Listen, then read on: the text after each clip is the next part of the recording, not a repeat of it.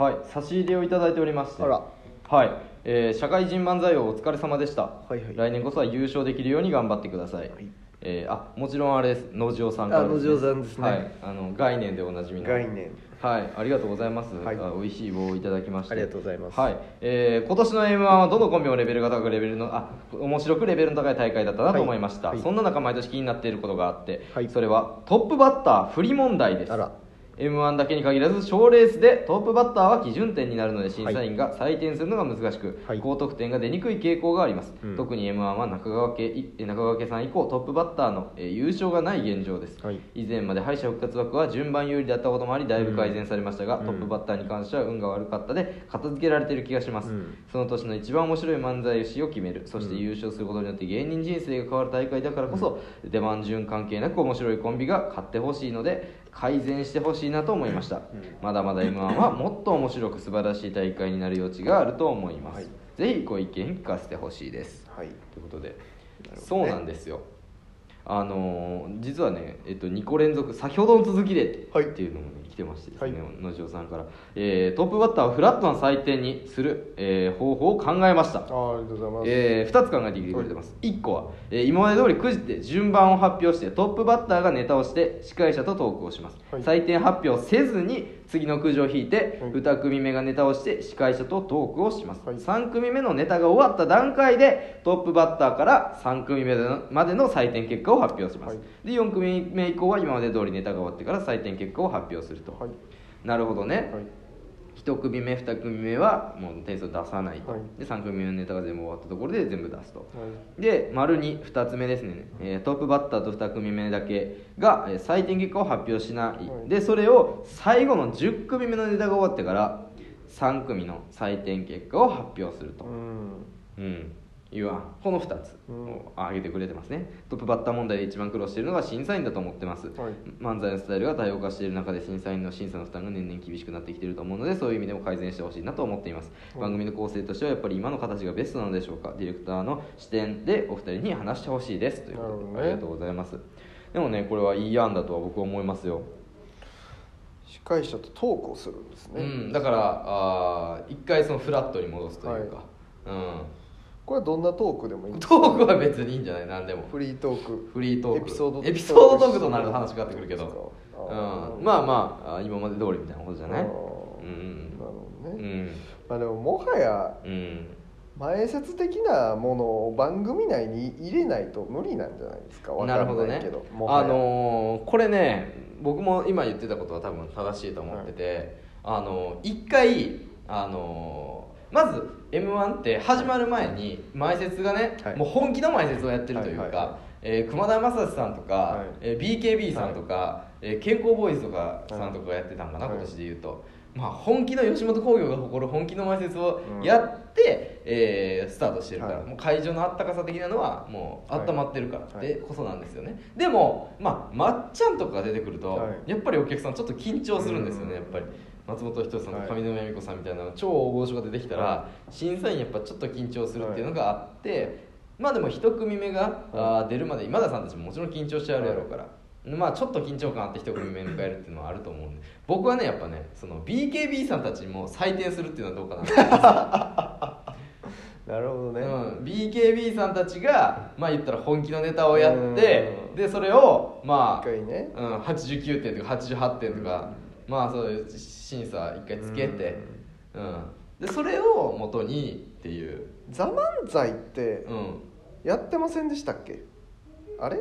あなんかやってましたよね。やってたエキシビジョンみたいな。そうだから準決勝で大の字でしたっけあれ。あそうそうそう、なんか上がられへんかった人、上がられへんかった人が12組ザ・漫才決勝行ってたけど13位の人が一発目ネタやるってやってた、うん、まあだからそれこそリアルにまあその審査に関係ない人がネタをやるとやっぱ緊張感はそがれるじゃないですか。そうね、やっぱ、うん、だからねでも緊張感があるからこそ受けにくいし点数が伸びにくいっていう一発目が、うん そうね、そのなんか微妙なね難しいところですけど、うんまあ確かにそうするしかフラットに見る方法、まあそれかもうシンプルにもう最後に全部採点するとかしかないですよね、正直ね、うんうん、最後に採点したところでトップバッターはやっぱ受けてなかったような感じしちゃいますからね、うん、絶対やっぱ印象論っていうのはやっぱあるからね、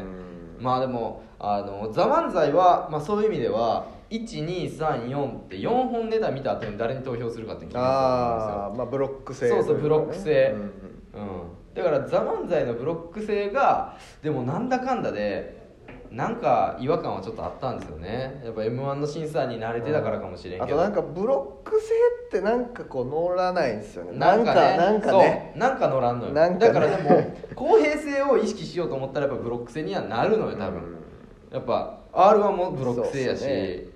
うん、なんかね、なんかブロック性ってブロック性は、ま、逆にそのトップバッターじゃなくて、うん、ブロックのなんか有利さみたいな話が、うん、そうそう B ブロックだけめちゃくちゃねきついみたいなのあるやんか。2本ネタやるんやったらね、うん、1本目の強さ弱さとかもあるからいろいろ運がね変わっちゃうから、まあ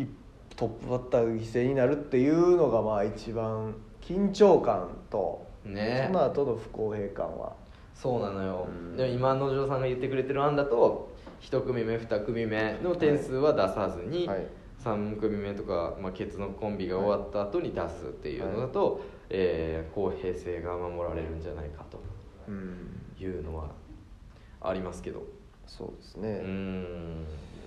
W はでもなかなかすごいシステムだったよね。あ、1組目2組目どっちが面白かったですか、はいはいはい、で勝ち抜きみたいな、だから5番目が一番有利っていう、あれもなんか勇気ある。そうですね、うん、あれは普通はせえへんよな。 でもなんだかんだででも納得いく審査にはなってたよね。ちょっと特殊やったけど、でもチャップリンの、決勝大会この前やったんやけど、はい、それは1組目にネタやってたしゃもじさんが決勝に上がってるのよ、うん、あ6組ぐらいネタやって、はい、で1組目にやってたしゃもじさんが最終的に勝ち抜いて1位で、はい、ってなってたんで、はい、まあ1組目でも面白ければいけるっていう、まあね、うん、理論がやっぱあるんやけどね。なんなんですかね、ああいうちょっとチャップリン的な番組っぽいと別にあんまり不利じゃないですよね、うん、そうやっぱ盛り上がってるから。そうかな、確かにな。うんM1 はやっぱ緊張感がやっぱすごすぎるからな、ね、しかもあとトップバッターがきついっていうのをみんなやっぱ思いすぎっていうのもあるかもしれないですね。あ、まあ確かに ねなんか基準点になるからみたいな、なんかそれを誰かがやっぱ言い始めちゃったから内々にやっとけばよかったのに、ね、うん、みんなその視点でちょっと1組目やから空気作らなあかんでみたいな、今年の空気できちゃうよみたいな、なんかそんなことを考えながら見てしまってるのもあるよね、うん、そうですね、うん、難しいな。チャップリンとかでそんな思わへんもんな。思わないですね。なあ、しゃもじが基準かって思わないですよね。思わへんな、うん、おもろかったらおもろいって言って入れますもんね。そうそうですね。そうオンエアバトルの時からだってバトルはね、ネタのバトル変わらんわけやから、はいはいはい、一組目やからどうこうっていうなんかそうですね。だからもうオンエアバトルもそうやもんな、一組目終わった時点でボール入れて、あとちょっとこれ画期的なんですけど、うん、まあ変ですけど、その 上限をなくすっていうの一つありますけどね、うん、なんていうんですか、上限っていうか、うんうん、言ったら上がもうつけれないから、うん、っていうことじゃないですか。だから上限をなくすっていうか、まあ何でしょうね、うんうんうん、190点満点のつもりで採点するみたいな、最悪あと10点残ってるみたいなテンションで全員がやれば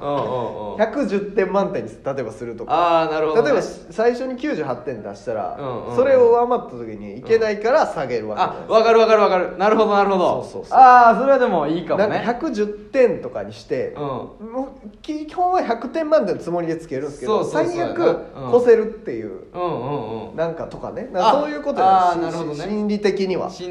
ね。確かに審査員の心理的にも、いやこれ97点やと思ったけどこの後めちゃくちゃおもろいできたら上出されへんから93にしとこうかみたいなのはあるしな。でもやっぱり乗ってきたらやっぱりみんな面白く感じてくるから95、6つけちゃうっていうのはあるよね。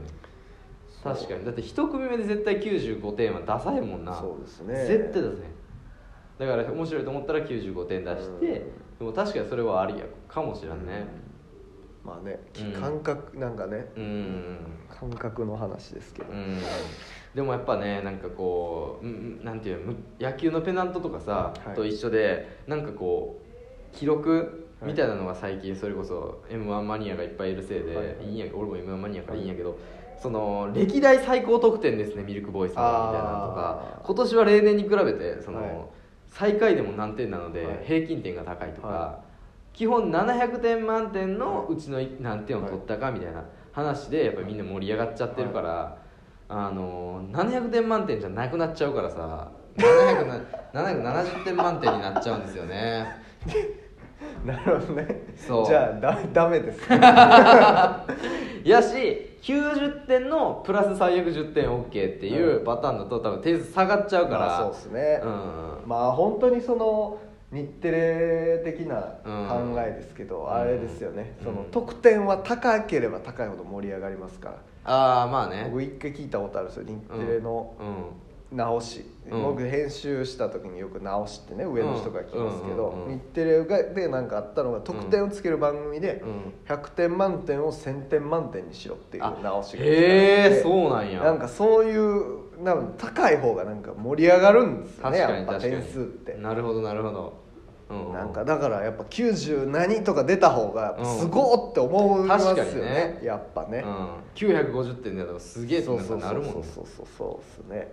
その点その視力検査が盛り上がらへんのは、はい、その 0.5 とか 0.2 とかいうせいであれ全然盛り上がってない、ね、だからあれも155とかにすれば、お前すごいなお前 240? そうそうそう、しかも悪かったらもうマイナス500とかにすれば盛り上がりますよ。だから M1 ぐらい、そうそうそうそう、上おー